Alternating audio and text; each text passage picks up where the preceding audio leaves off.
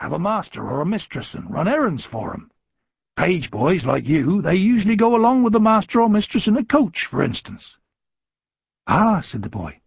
Yes, I done that. I was a good page boy. I done everything right.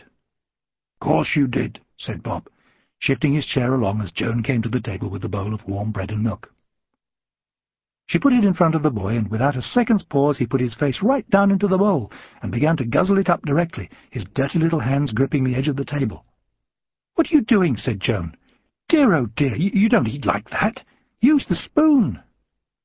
The boy looked up, milk in his eyebrows, bread up his nose, his chin dripping. "'He doesn't know anything, poor little thing,' said Joan. "'Come to the sink, my love, and we'll wash you. Grubby hands and all. Look at you.' The boy tried to look at himself, but he was reluctant to leave the bowl. "'That's nice,' he said. "'I like that.' "'It'll still be here when you come back,' said Bob. "'I've had my supper already. I'll look after it for you.' The boy looked wonder-struck at this idea. He watched over his shoulder as Joan led him to the kitchen sink and tipped in some water from the kettle, and while she was washing him he kept twisting his wet face round to look from Bob to the bowl and back again. "'That's better,' said Joan, rubbing him dry. Now you be a good boy and eat with the spoon. Yes, I will, he said, nodding. I'm surprised they didn't teach you manners when you was a page boy, she said. I was a rat, he said. Oh, well, rats don't have manners. Boys do, she told him. You say thank you when someone gives you something. See, that's good manners. Thank you, he said, nodding hard. That's a good boy. Now come and sit down. So he sat down, and Bob showed him how to use the spoon. He found it hard at first because he would keep turning it upside down before it reached his mouth, and a lot of the bread and milk ended up on his lap. But Bob and Joan could see he was trying, and he was a quick learner. By the time he'd finished, he was quite good at it. Thank you, he said. That's it. Well done, said Bob. Now you come along with me, and I'll show you how to wash the bowl and the spoon. While they were doing that, Bob said, Do you know how old you are? Yes, said the boy. I know that all right. I'm three weeks old, I am. Three weeks? Yes, and I've got two brothers and two sisters the same age, three weeks. Five of you? Yes, I ain't seen 'em for a long time. What's a long time?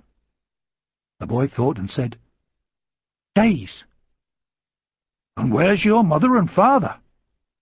Under the ground. Bob and Joan looked at each other, and they could each see what the other was feeling. The poor little boy was an orphan, and grief had turned his mind, and he'd wandered away from the orphanage he must have been living in. As it happened, on the table beside him was Bob's newspaper, and suddenly the little boy seemed to see it for the first time. "'Here,' he said, delighted. "'That's Mary Jane.' He was pointing to a picture of the prince's new fiancée. The prince had met her just the other day, and they'd fallen in love at once, and the royal engagement was the main story of the week. She's going to marry the prince, said Bob, but she'd call Mary Jane. That ain't the kind of name they give princesses. I expect you must have got confused, said Joan. You can't go anywhere else tonight, that's for sure. We'll make you up a bed, my love, and you can sleep here, and we'll find a proper place for you in the morning. Ah, he said, I didn't know that proper place, else I'd have gone there tonight. Look, we'll have to call you something, said Bob. Something, the boy said, as if he was memorizing it.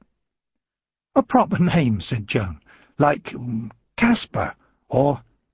Crispin, said Bob. He's the saint of shoemakers, he is. That's a good name. I bet there's a saint of washerwomen, too, said Joan, only no one's ever heard of her. Well, if it's a her, it'd be no good as a name for him, would it? No, probably not, she said. I don't suppose... I don't suppose we could call him Roger, could we? Roger was the name they would have called a son of their own if they'd ever had one.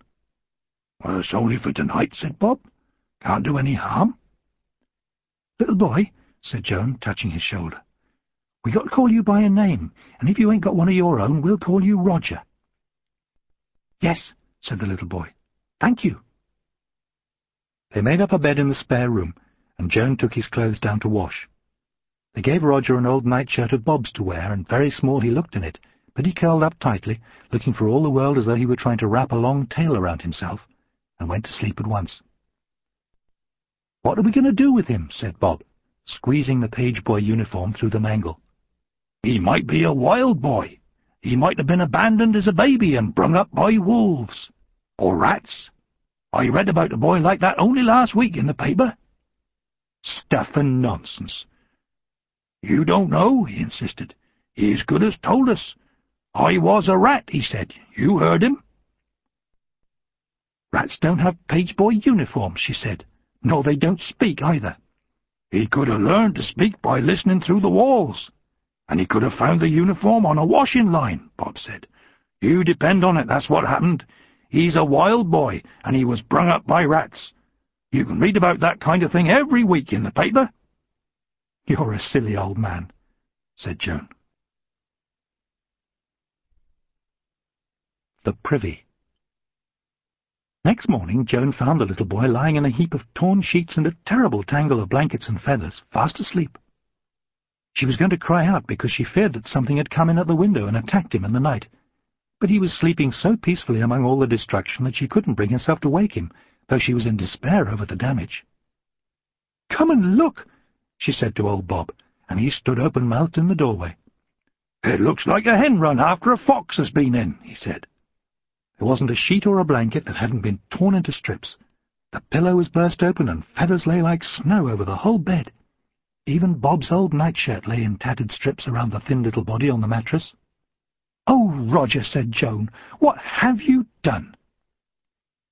The boy must have learned his name, because he woke up as soon as she said it, and sat up cheerfully. "'I'm hungry again,' he said. "'Look at what you've done,' she said. "'What were you thinking of?' He looked around proudly. Yes, it was hard, but I done it, he said. There's a lot more needs chewing and tearing, and I'll do that for you later. You shouldn't tear things up, she said. I've got to sew them all together again. We don't live like that, tearing things to pieces. Dear, oh dear. The more she looked, the more damage she saw. It was going to take hours to repair. Bob said, Did you do that because you was a rat? Yes, said Roger. Ah, well, that explains it, the old man said. But Joan was in no mood to listen.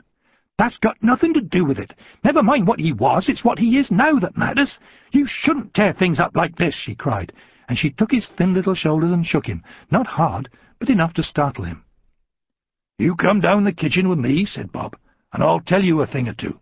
But first let's have some more manners. You've upset Joan, so you have to say sorry. Sorry, said the boy.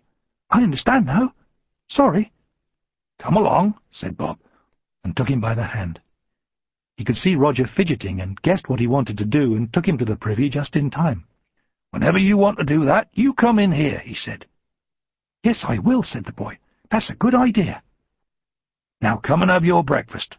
Wrap them pieces of nightshirt around you. You can't walk around naked. It ain't decent. Roger sat and watched Bob cut two slices of bread and prop them on the range to toast. I'll cook you an egg, the old man said. You like eggs? Oh, yes, said Roger. Thank you. I like eggs a lot.